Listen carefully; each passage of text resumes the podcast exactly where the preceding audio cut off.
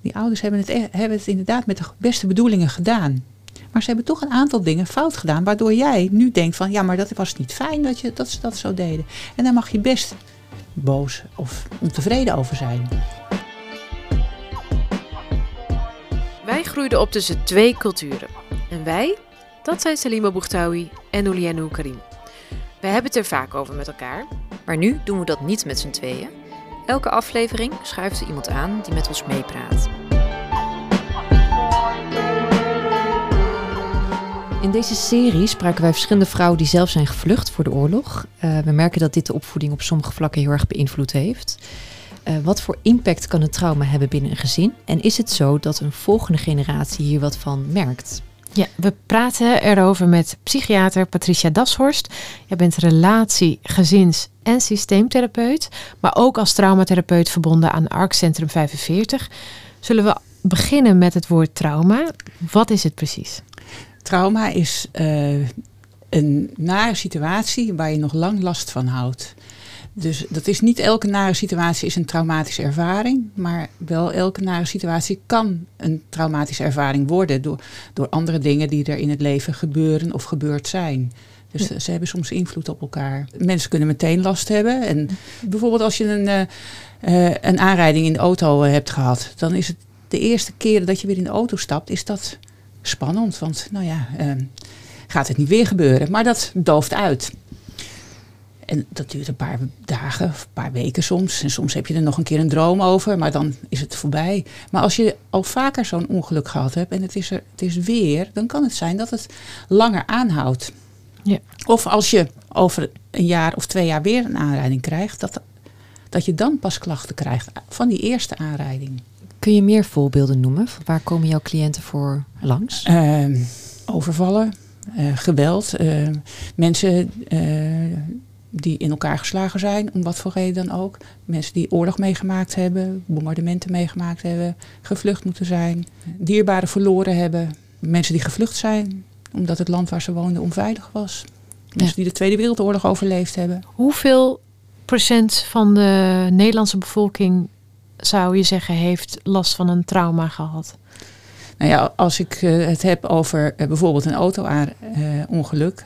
Niet iedereen maakt een auto-ongeluk mee, maar dat is relatief klein trauma, wat maar één keer gebeurt als je dat vergelijkt met een oorlog. Maar als je naar, naar alle potentieel traumatische ervaringen waar mensen op den duur last van zouden kunnen krijgen, dan is denk ik 80, 90 procent van de Nederlandse bevolking die wel zo'n soort ervaring heeft gehad in zijn leven. Ja. En dan is er 10, 15 procent van die mensen die daar last van krijgt. Dat is wel een goede meteen om op door te gaan. Want welk soort mensen heeft er, is er het meest vatbaar voor? Ja, dat weten we niet precies. Nee? Nee, dat weten we niet precies. Want het, het kan zo zijn dat uh, uh, iemand heel lang blijft functioneren en dan er eigenlijk geen last van heeft. En dan op een gegeven moment krijgt hij er last van. He, als, je nou, uh, bijvoorbeeld even, omdat ik heel veel met de Tweede Wereldoorlog getroffenen gewerkt heb, zijn er soms nu mensen die de Tweede Wereldoorlog meegemaakt hebben, die klachten krijgen. Dat zijn dus 80-plussers. En dan gebeurt er iets in hun leven waardoor ze in ene last krijgen. Uh, en last bedoel ik dan met dat de herinneringen en de angst heel groot worden van dat wat ze ooit als kind meegemaakt hebben. Dus dat is 70 jaar geleden. En hoe kan dat dan, dat dat dan zoveel ja. later opspeelt? Dat is dan een combinatie van factoren. Uh, als je je kwetsbaarder voelt, dan zul je er sneller last van hebben. Als je uh, activiteiten hebt waardoor je uh, de opdringende herinneringen opzij kan zetten. Hè. Werken is daar bijvoorbeeld een hele goede manier voor. Als, er steeds nare herinneringen naar boven komen en je, je, je uh, werkt, je doet dingen waar je op moet concentreren, dan schuif je die herinneringen eigenlijk een beetje opzij. Dus ja, coping, activiteiten, en dat kan uh, werken zijn, maar dat kan ook uh, een hobby zijn of nou ja, allerlei dingen kunnen dat zijn. Zou je zeggen dat ze 70 jaar hebben onderdrukt? Ja, zou je kunnen zeggen. Dat hebben ze niet zo bewust gedaan hoor. Nee. Maar dat, dat zou je kunnen zeggen. Je ziet het ook bij, bij vluchtelingen, hè, dat die soms pas na jaren last krijgen. Want je komt hier en je moet een bestaan op gaan bouwen. Dus je moet echt heel, daar heb je al je energie voor nodig. een vorm van onderdrukken is het. Maar ik ben dan toch benieuwd, hè, want je kan het misschien heel succesvol onderdrukken. Mhm. Dat, dat hebben deze mensen gedaan, eh, waar je het over hebt. Maar hoe klinkt het dan toch door? Of klinkt het niet door dan? Jawel, het klinkt wel door. Ehm, bijvoorbeeld op herdenkingsdagen.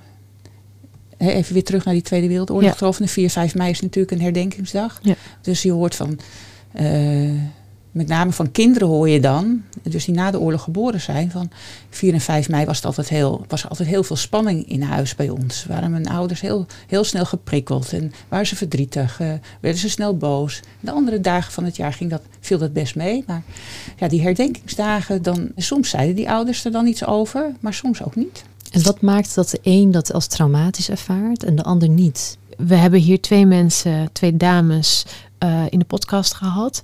De een vluchtte uit Afghanistan en de andere uit Irak. Ze hebben er allebei heel anders, anders op gereageerd, terwijl ze op een soortgelijke leeftijd, ongeveer dezelfde leeftijd, het land ontvluchten. Ja. De een heeft het meer als trauma ervaren dan de ander. Wat maakt het verschil? Dat, dat, dat heeft toch met de omstandigheden te maken en andere mensen die om je heen eh, zijn. Eh, als je eh, het gevoel hebt.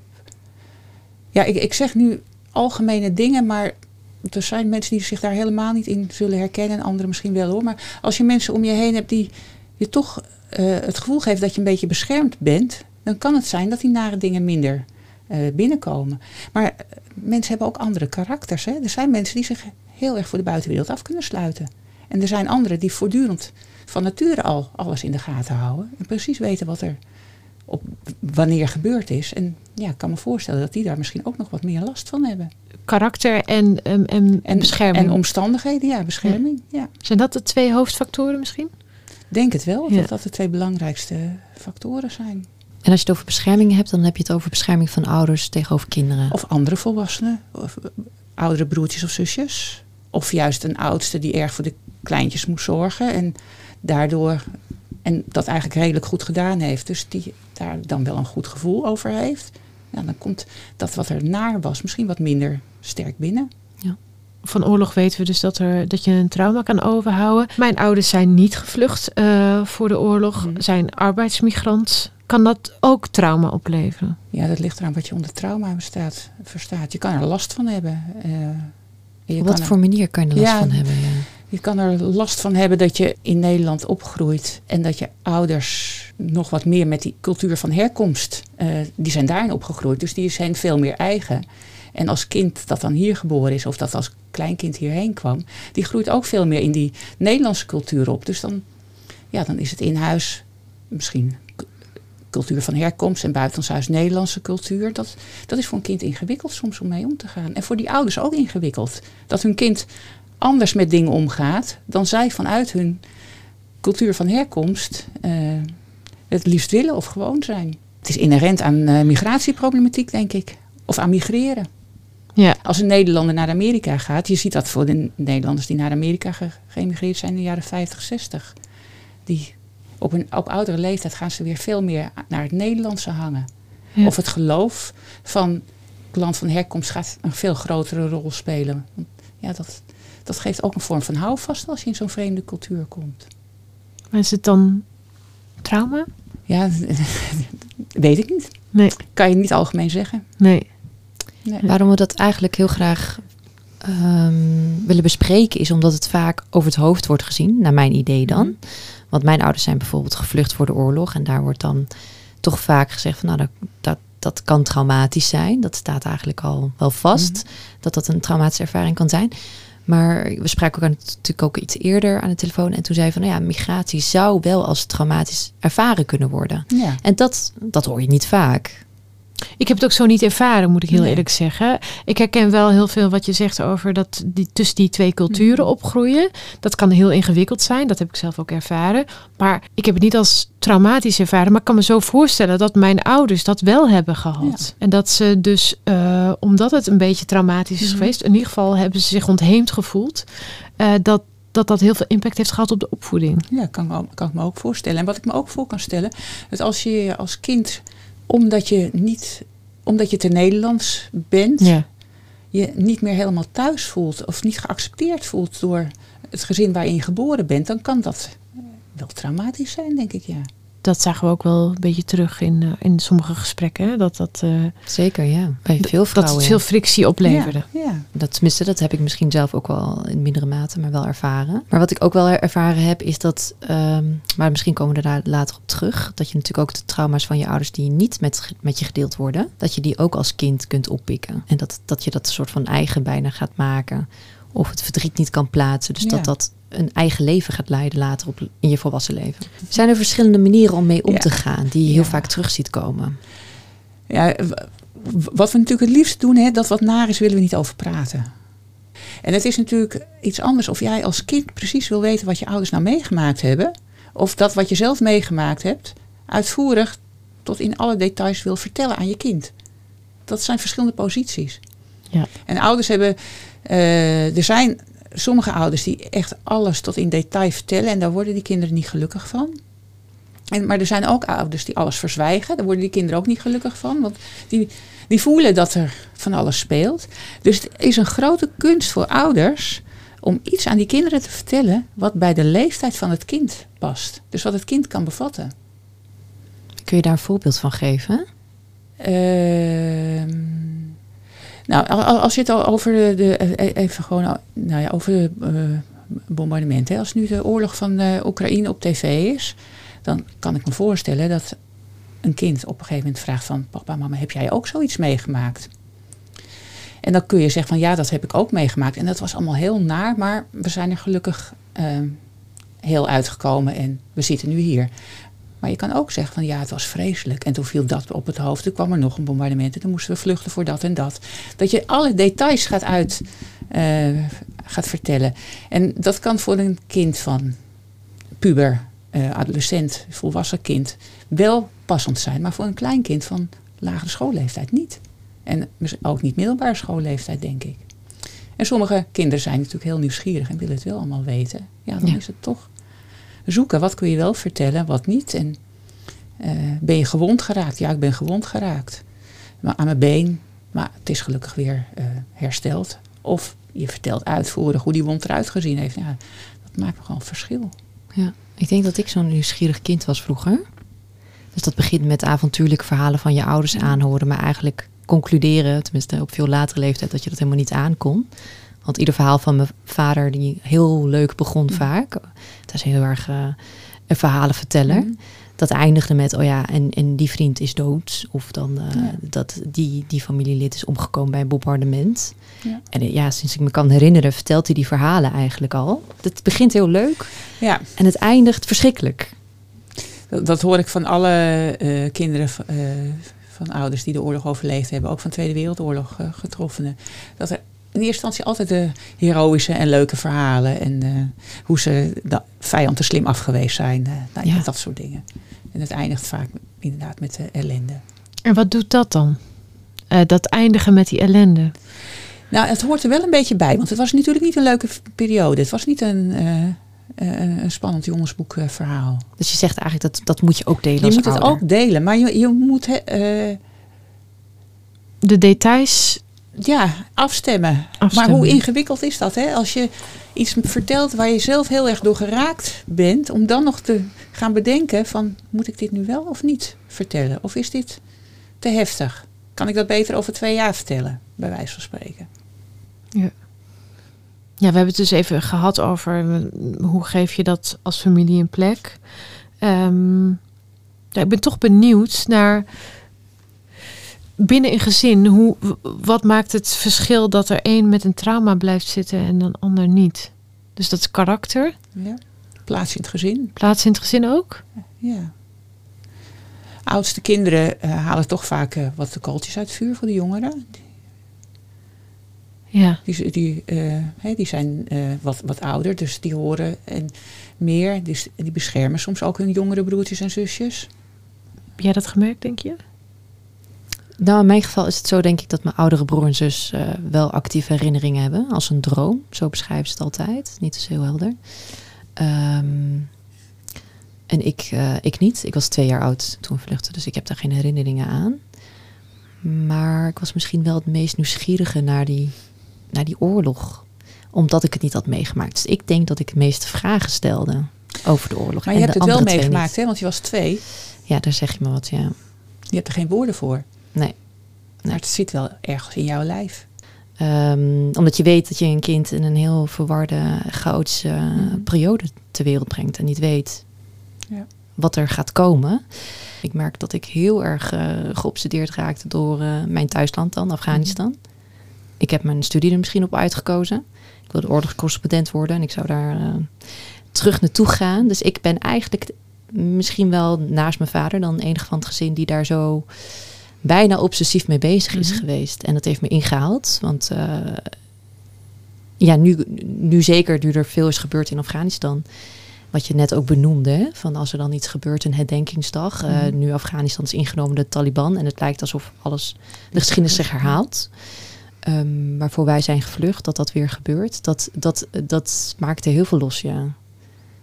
Dat maakte echt dat ik eh, nu eigenlijk het nieuws niet meer daarover kan volgen. Mhm. Dus eigenlijk tegenovergestelde gebeurde. Ik merk dat ik heel erg vermijd. Dat is een hele goeie, want welke problemen ontstaan er als je, als je dus niet praat over een gebeurtenis? Ja, kinderen eh, die gaan natuurlijk invullen. Want die merken wel dat er wat is. Dat ouders soms anders reageren. Dus eh, die gaan invullen. Als, als de, kinderen, de kinderen ruzie maken en ouders worden dan heel verdrietig. Dan, en ze vertellen niet, of, en beseffen soms misschien zelf niet eens dat dat te maken kan hebben met hun eigen ervaringen. Dan denken die kinderen dus dat het hun schuld is dat die ouders verdrietig worden. Och, Dus dan gaan ze zich heel erg schuldig voelen en heel erg hun best doen om ervoor te zorgen dat die ouders maar niet verdrietig zullen zijn. Dus eigenlijk heel erg voor die ouders zorgen en hun eigen wensen en behoeften een beetje eh, ondergeschikt daaraan maken. hoe zorgen ze dan? Door geen ruzie te maken. eh, als ouders heel bang zijn om hun kinderen uit het oog te verliezen, maar niet meer naar buiten gaan spelen. Binnen blijven.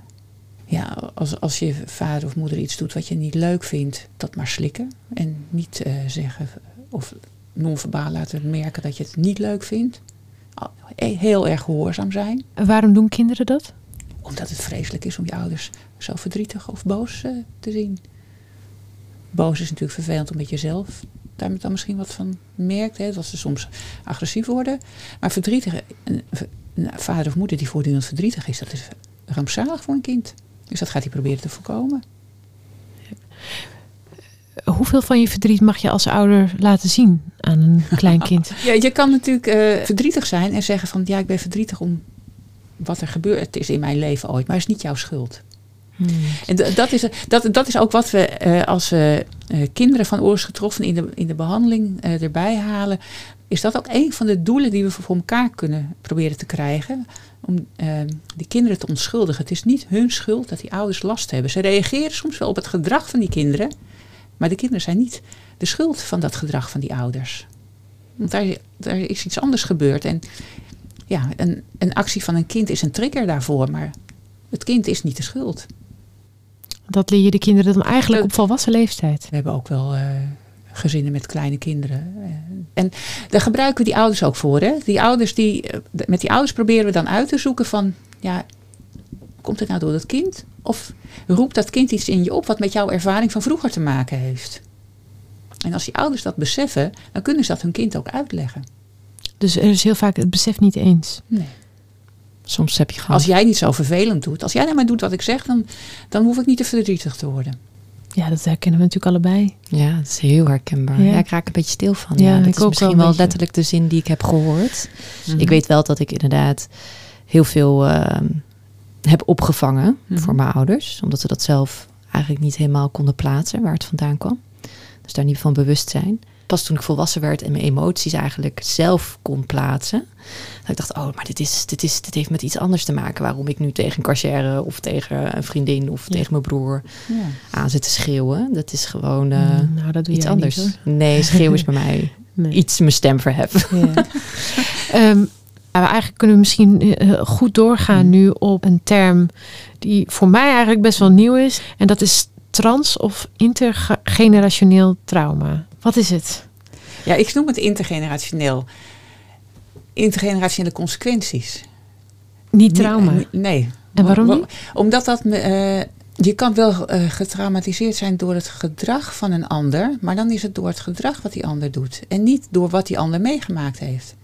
Als je die oorlog zelf niet meegemaakt hebt, dan gedragen die ouders zich op een bepaalde manier. Hè, allemaal heel kort in de bocht. Waar je als kind last kan, van kan hebben. Maar je, hebt niet, je hebt, krijgt niet ineens last van die oorlog. Aan de ene kant heb je daar last van. Maar soms geeft, uh, haalt het ook uh, positieve eigenschappen in je naar voren. Hè? Van, uh, dat ouders de boodschap meegeven. Zorg dat je goed voor jezelf kan zorgen. Zorg dat je je, op, je opleiding afmaakt. Hmm. Waardoor je toch dat deel wat een doorzetter in jou is en dat iets wil bereiken, ook versterkt. En dat wil je natuurlijk niet kwijt. Dat wat een positieve bijdrage in je leven geeft.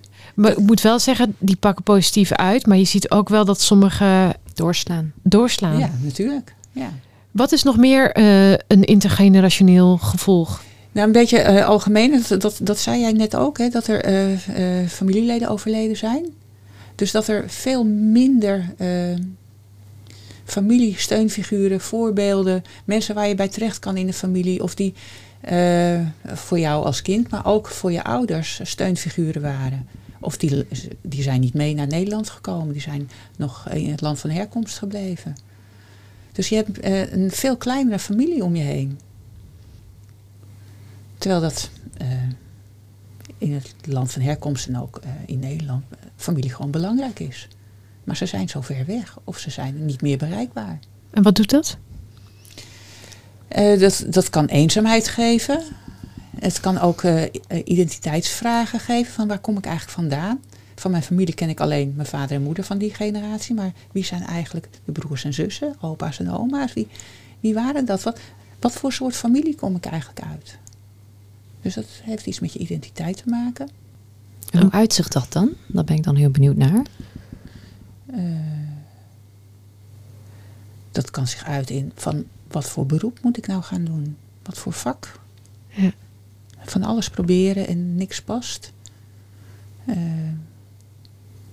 ja, ben ik de moeite waard? Oh, dat is wel een hele zware vraag dan ook. Ja. En waar komt, ben ik de moeite waard dan vandaan? Nou, dat heeft voor een deel te maken met dat je, uh, dat ouders zo erg bezig zijn met opbouwen en niet te veel stilstaan bij de ellende die gebeurd is, dat ze niet zoveel aandacht voor jou als kind hebben, bijvoorbeeld. Minder aandacht dan, dan je zou willen. En dat kan uh, postvatten op een manier van, nou, ik ben zeker niet zo belangrijk. Ze vinden zeker het werk belangrijker dan ik. Of uh, mijn broer belangrijker dan ik. Of mijn zus belangrijker dan ik. Want die krijgt wel altijd de aandacht. En dat zijn ook dingen die je pas met terugwerkende krachten ziet gebeuren, hebt zien gebeuren. Op het moment dat dat gebeurt, heb je daar niet, dat niet in de gaten als kind. Wat zou je zeggen tegen die mensen die dat met terugwerkende kracht inzien? Toch een, een, een therapie waar ze uh, meer oog krijgen voor datgene wat ze te bieden hebben. Als, als mens, hè. Uh, gewoon er zijn. Maar ook wat ze kunnen en wat ze doen. En de emoties die ze hebben. Om, daar, om echt aandacht aan iemand te besteden. Echt het zelfbeeld oppoetsen. Ja. En kan je dat ook zelf doen? Want niet iedereen staat uh, of er zijn lange wachtlijsten. Ja, dat is niet altijd mogelijk, bedoel ik. Wat een van de dingen is die, uh, die heel helpend kan zijn, is iedere dag even denken van wat heb ik vandaag gedaan waar ik tevreden over ben. Klinkt zo klein en zo niks ja, Het is ook maar heel klein. Ja. Want als je alleen maar oog hebt voor datgene wat je, wat je niet gelukt is vandaag, ook ik, als ik dat doe, dan denk ik van ja, ik ben ook geen knip voor de neus waard. Kan dat en, heb dat en dat niet eens kunnen doen. Maar als ik dan bedenk van ja, maar ik heb wel uh, de boodschap op tijd gedaan en ik heb gezorgd dat er een lekkere maaltijd was. Nou, dat, daar ben ik wel tevreden over. Dus dat kan ik in ieder geval wel. Ja. Want je moet niet, niet meteen van die grote stappen nemen. Hè? Ik vergelijk uh, hoe je om je uh, therapie en ook hoe je met jezelf omgaat, altijd als dat je van de begane grond naar de eerste verdieping moet. Heb je een trap voor. Die heeft niet voor niks allemaal kleine treden, kleine stapjes. Je moet niet verwachten dat je in één grote stap boven bent. Je moet met kleine dingen beginnen. En oog leren krijgen voor de kleine dingen. Ik denk als ouders sowieso een zware rugzak hebben, natuurlijk vaak vergeten wordt dat het kind natuurlijk zelf uh, ook andere behoeftes heeft. heeft bijvoorbeeld emotionele mhm. steun. Dat dat misschien soms wat wegvalt.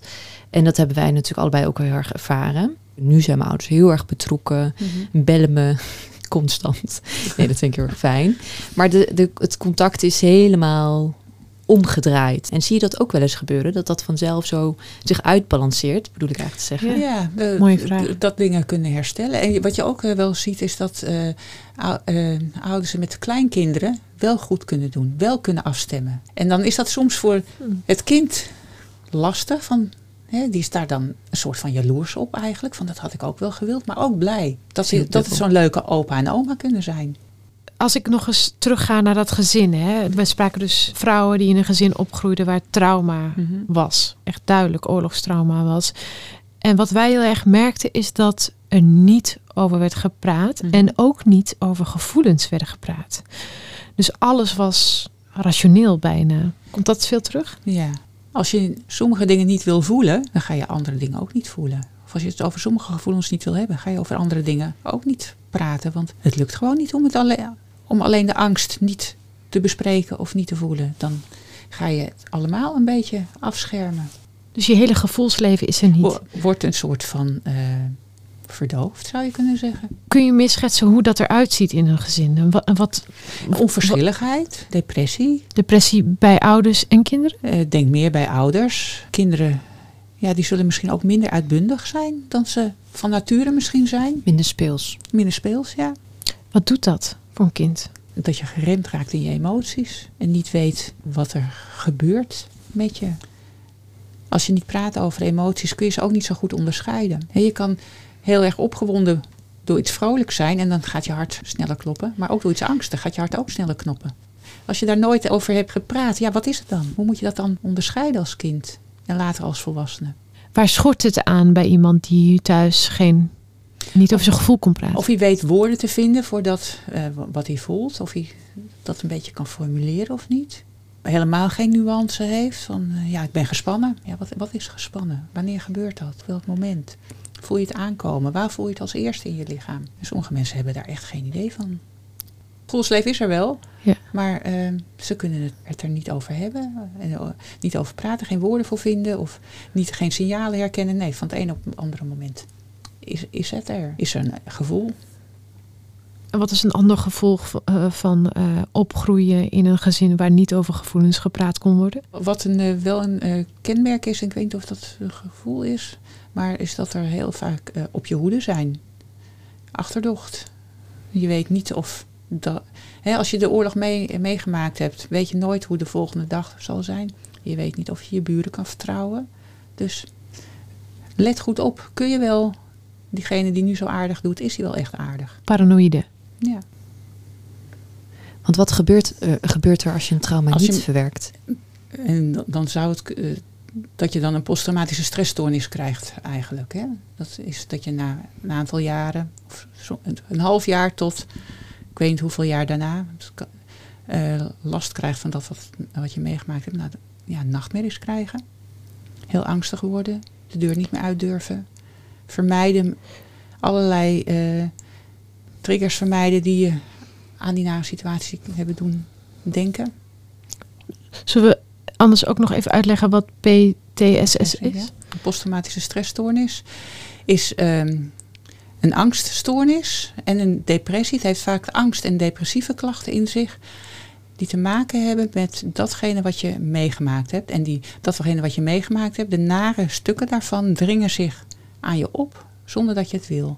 En dat kan in dromen, in nachtmerries. Maar dat kan ook als je iets op de tv ziet en dat doet denken aan een situatie. Het kan ook eh, zijn eh, dat je schrikt van iets en dat geeft dat angstige schrikgevoel. Wat, je, wat ook bij die situatie van toen hoorde. En dat kan ook die beelden weer geven. En mensen hebben dan eh, zien eigenlijk weer opnieuw voor, voor hun ogen gebeuren wat er toen gebeurd is. Ehm, zullen we naar het blok verwerken? Ja, daar zijn we nog helemaal nog niet aan Ja. toegekomen. Ja. Want als ik zo in mijn omgeving kijk, ik heb toevallig veel vrienden eh, die een migratieachtergrond Mhm. hebben, maar ook een eh, vluchtelingenachtergrond. En daar zie ik soms wel dat ehm, er emotionele onder, onderontwikkeling is. Of dat er minder snel over dingen gesproken kan Mm. worden. En soms denk ik wel, is daar genoeg wel, wel genoeg aandacht voor. Voor die tweede generatie die hier opgroeit. En niet die handvaten mee heeft gekregen vanuit huis. Maar hele heftige dingen heeft meegekregen. Ja. En dat is niet alleen de oorlog, maar dat zijn ook de voortvloeisels uit oorlog. Dat is verwaarlozing of eh, nou ja, mishandeling is ook, neem ik aan, een manier van Ja. verwaarlozing. Ja. Ehm, daar, daar hoor ik eigenlijk niemand over. Nee. Is aan het ontwikkelen. Maar Dus- het, het, eilt ook na, hè? Als je naar de Tweede Wereldoorlog kijkt, die was in 45 afgelopen. Pas in de jaren 80, 90, net 80, kwam er aandacht voor de naaste generatie. Dat die kinderen last konden hebben van dat wat hun ouders meegemaakt hadden. Pas toen. Pas toen dus En wanneer werd het dan ontdekt? Omdat mensen met bosjes neervielen? Burn-outs, overspannen?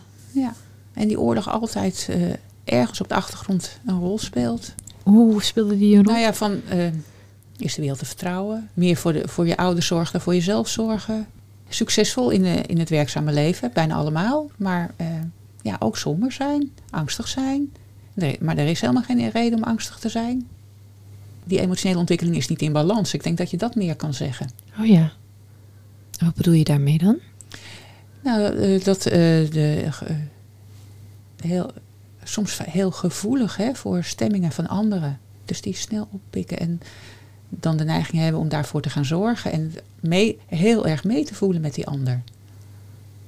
Dus daardoor, als die ander somber is, verdrietig is, nou kun je meevoelen. Maar je kan het ook bijna als een ervaring van jezelf gaan voelen. Komt dat veel voor? Dat komt best wel voor, ja. En waar is dat ontstaan? Ik denk dat dat heel erg vanuit de parentificatie van het kind dat zorgt voor de ouders eh, kan ont- ontstaan kan zijn. Maar toch herken ik ook bepaalde kenmerken ook bij jou. Oh Dat ja, hele het ook gevoelige mee voor hebben. stemmingswisselingen. ja, Ja. ik het op mij opschuiven. Maar. Nee, maar ik weet niet of dat dan een trauma is. Nee. Dat is het niet, volgens mij. Da- dat daar is meer daar als wil je ik een het ook niet zo heel erg over eh, het niet per se Dat trauma loopt nu in noemen. elkaar over, ja. ja. Het zijn gewoon eigenschappen. En eh, de een is gevoeliger dan de ander. Ja, die, die heeft gewoon een andere eh, opmaak, persoonlijkheidsopmaak. Want dit hebben de luisteraars natuurlijk ook, hè? Dat ze zichzelf Ja. herkennen. Maar zeg ja, maar ik heb die oorlog Ja. niet meegemaakt. Hoe kan dat nou? Nee. Maar als je kijkt naar. goeie. Er is onderzoek naar gedaan. Van welke eh, stoornissen komen er dan voor bij NAOS generatie? Angst en eh, stemmingstoornissen, dus angst en depressie. Maar dat is bij de NAOS generatie net zo vaak voorkomt als bij de algemene bevolking. Geen verschil. Geen verschil. En als je dan kijkt naar de mensen die zich aanmelden voor behandeling, dan is daar het percentage hoger. Maar als je gewoon kijkt naar van wat komt ervoor, zijn het dezelfde soort klachten. Hoe kan dat dan? Ja, er is niet een duidelijke eh, rechtstreekse genetische gevolgen. Maar er zijn wel families waar het vaker voorkomt dan andere families. Dat heeft wel iets met aanleg te maken, maar niet alleen maar. Dat is ook Het is niet, er is niet een gen wat specifiek voor angststoornissen codeert. Nee. Dat is ook de omgeving, zeg je eigenlijk daarmee. Ja, wat natuurlijk eh, heel vaak ook een rol speelt, en dat is de- denk ik bij, zowel bij vluchtelingen als andere migranten, eh, heimwee naar het gezin van herkomst, waardoor er ook vaak wel een gedrukte stemming in huis is. Mhm. Dat kan door de traumatische ervaringen zijn, maar het kan ook door, gewoon door heimwee zijn. Door simpele migratie. Ja, En is, is er nog een ander voorbeeld te noemen dan heimwee? ja ik, ik denk dat, eh, dan, dan zit ik wel, wel weer even op de, de traumatische ervaringen, maar ik denk dat het proces van migreren en de, en de tocht naar Nederland, dat dat ook een he- soms een hele akelige route kan zijn. Ja. Met, eh, als je het allemaal keurig regelt, met van tevoren aanvragen, waar je naar het land eh, waar je naartoe wil, alles geregeld hebt, dan, nou, dan kun je daar, heb je verblijfsvergunning, kun je komen. Maar als je eigenlijk op, gaat vertrekken en op zoek gaat van waar ga ik het beter vinden dan waar ik vandaan kom en ga ik daar blijven, dat kan natuurlijk ook een hele nare route zijn. Als je in het land van herkomst nou, een redelijk leven had en enige status had, en je migreert, om wat voor reden dan ook, dan, en je eh, migreert niet omdat je kennismigrant bent, maar omdat je gewoon eh, moet zorgen dat er eten op de plank komt. Dan, dan eh, ho- hoor je, ja, ik, ik vind het ingewikkeld om er zo over te praten, maar goed, dan hoor je bij de, bij de laagst geschoolde arbeiders met weinig aanzien. Maar je hebt het wel gedaan om jouw gezin een goede toekomst te geven en je kinderen een goede toekomst te geven. Dus die moeten dan ook wel die kansen aangrijpen die ze geboden worden. En ik kan me voorstellen dat dat voor een vader die eigenlijk zijn eigen status opgegeven heeft om zijn kinderen een kans te geven, dat dat eh, de teleurstelling in zijn eigen eh minder waard voelen verzacht als hij ziet dat zijn kinderen het wel goed doen. Ja, want die status laat ze natuurlijk altijd achter zich. Ja. Al is het niet een sociale-economische status misschien, soms wel.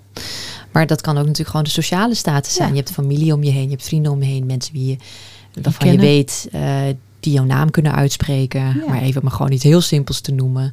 Waar we het net ook over hadden, hè? Die, die ouders die, eh, die spreken de taal niet in het land waarin ze, waarin ze terechtkomen.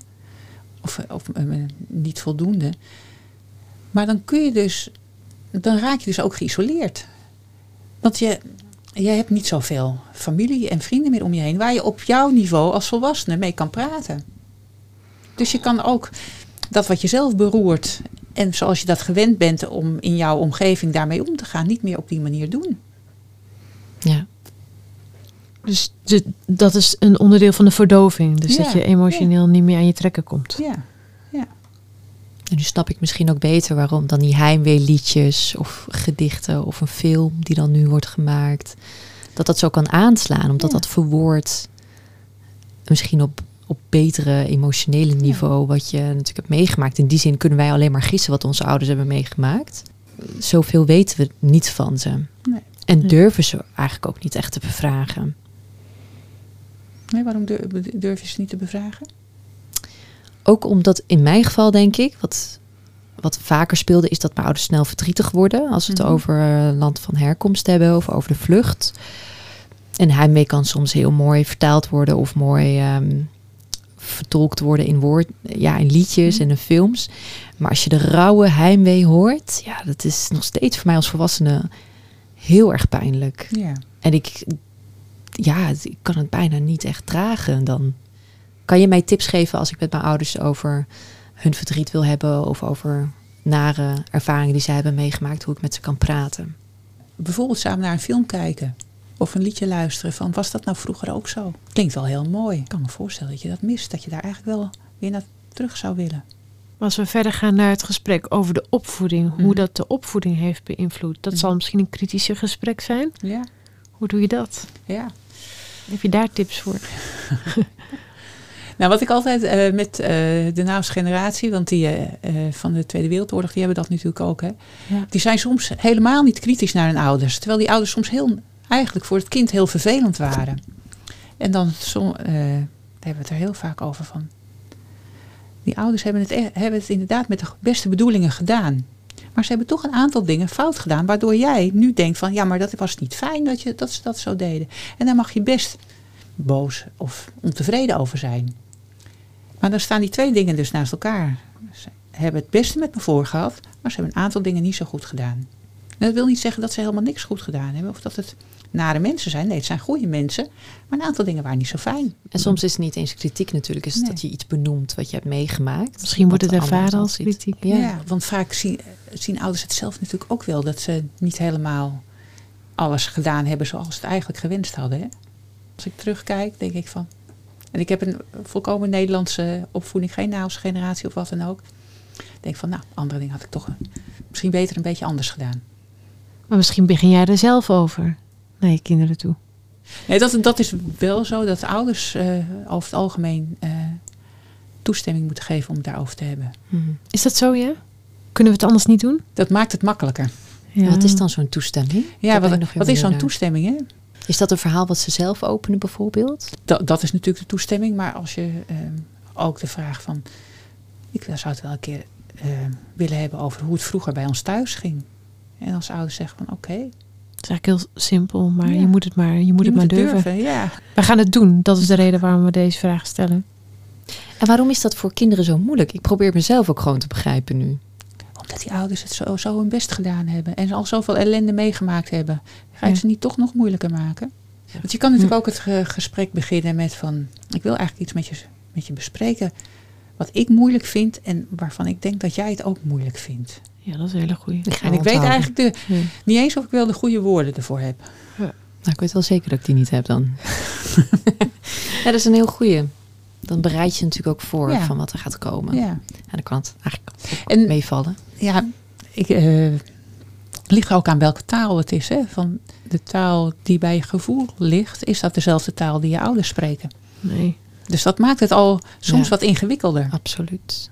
Dat hebben wij denk ik allebei. Dus over gevoelswezen praten is sowieso moeilijk. Maar je zegt eigenlijk al, als de moedertaal een andere is waar je gevoelens in uit, dan kan het al Kan dat lastiger zijn? een ja. drempel zijn. Nou, we gaan het meemaken. Kun je een gezinsdynamiek veranderen op oudere leeftijd? We hebben het eerder gehad over opgroeiende gezin waar emoties niet eh, of weggedrukt Mhm. worden. Kun je dat nog veranderen op latere leeftijd? Ja, dat kan zeker. Je blijft natuurlijk wel de persoon die, die je was, hè? zowel die ouders als die kinderen. Maar als je het gesprek aangaat over dat er sommige dingen nu in het dagelijks leven gebeuren waar je niet zo blij mee bent. En dat dat misschien wel met vroeger te maken heeft. eh, en, en je hebt het daarover, kun je meer begrip voor elkaar hebben. En dat kan de dynamiek al veranderen. Maar eigenlijk is het heel verstandig om een gesprek aan te Ja. gaan. En is dat dan vanuit de kind of de ouder handiger? Dus alle twee eh, ingewikkeld. Het ligt Ja, ook je aan moet, de je moet alle twee daar wel eh, iets over willen zeggen. Of naar willen kijken. En niet verwachten dat de ander verandert. Maar eh, als die ander iets zegt van... Ja, dat, dat was ook wel vervelend vroeger. Was fijner geweest als het anders gelopen was. Dat geeft al een erkenning. Hè? En dat kan al maken dat je er wat milder in staat. En dat je denkt van nou, oké, ik ga niet meer zo heftig reageren. Want ze hadden wel anders gewild, maar het lukte niet. Erkenning is echt zo belangrijk. Dat is hè? heel belangrijk, ja. ja. En je kan je, je vader of je moeder niet veranderen. Je kan alleen zelf anders met die ouders omgaan. Net zoals ouders hun kinderen niet eh, kunnen veranderen. Zeker niet als ze volwassen zijn. Die kunnen alleen anders met die kinderen omgaan. En wat als je die erkenning niet krijgt? Wat als je met je ouders in gesprek gaat en zij zien toch de situatie anders dan jij ze hebt gezien? Ja. Nee, dan zou het mooi zijn als je eh, kan, eh, samen kan besluiten, we zien het dus alle twee anders. Het is voor ons alle twee, we hebben het anders ervaren. En ja, dan denk ik toch is het eh, troost daarvoor zoeken bij andere belangrijke mensen om je heen. Ja, want het gevaar schuilt dat je natuurlijk meepraat met je ouder. Ja, Dat je zegt, oh ja, dan nee, dat klopt. Ja, misschien heb je wel gelijk. Wat doet het om die, dat begrip wel te krijgen? dat, dat je gezien wordt. Met terugwerkende kracht gezien wordt. Dat wat toen gebeurde niet helemaal plezierig voor je was. En dan zeg ik het allemaal heel rustig, hè? Heel, heel mild. Ja, als je Het was eigenlijk naar voor je, of heel akelig voor je. Maar dat zul je niet zo snel eh, horen, denk ik. Maar als er al gezegd wordt van, ja, nee, als ik jou zo hoor, kan ik me voorstellen dat dat niet zo plezierig voor je was. Nou, die minimale uiting van begrip, dat kan soms al een hele grote uiting zijn. Hè? En vooral ook, eh, ook een aantal dingen zeggen waarvan je denkt van, nou, dat was goed bij ons thuis. Dat is ook goed, ja. Van jullie waren he- heel veel eisend en alles moest wijken. Dat was naar, maar daardoor heb ik nu wel bereikt wat ik bereikt heb. Dus het heeft me ook wel iets positiefs gebracht. Het is niet alleen maar vervelend geweest. ja het is wel een beetje een functioneringsgesprek. Functioneringsgesprek met de ouders. En wij als kinderen Ja, hebben dan precies. daarna een functioneringsgesprek. ja. En waar kunnen luisteraars jou vinden? Eh, bij Centrum 45, ARC Centrum 45, daar eh, eh, behandelen we vluchtelingen en asielzoekers en andere getraumatiseerden. Dus daar kunnen ze zich aanmelden.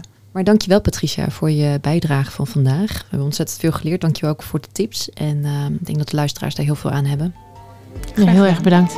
Graag gedaan.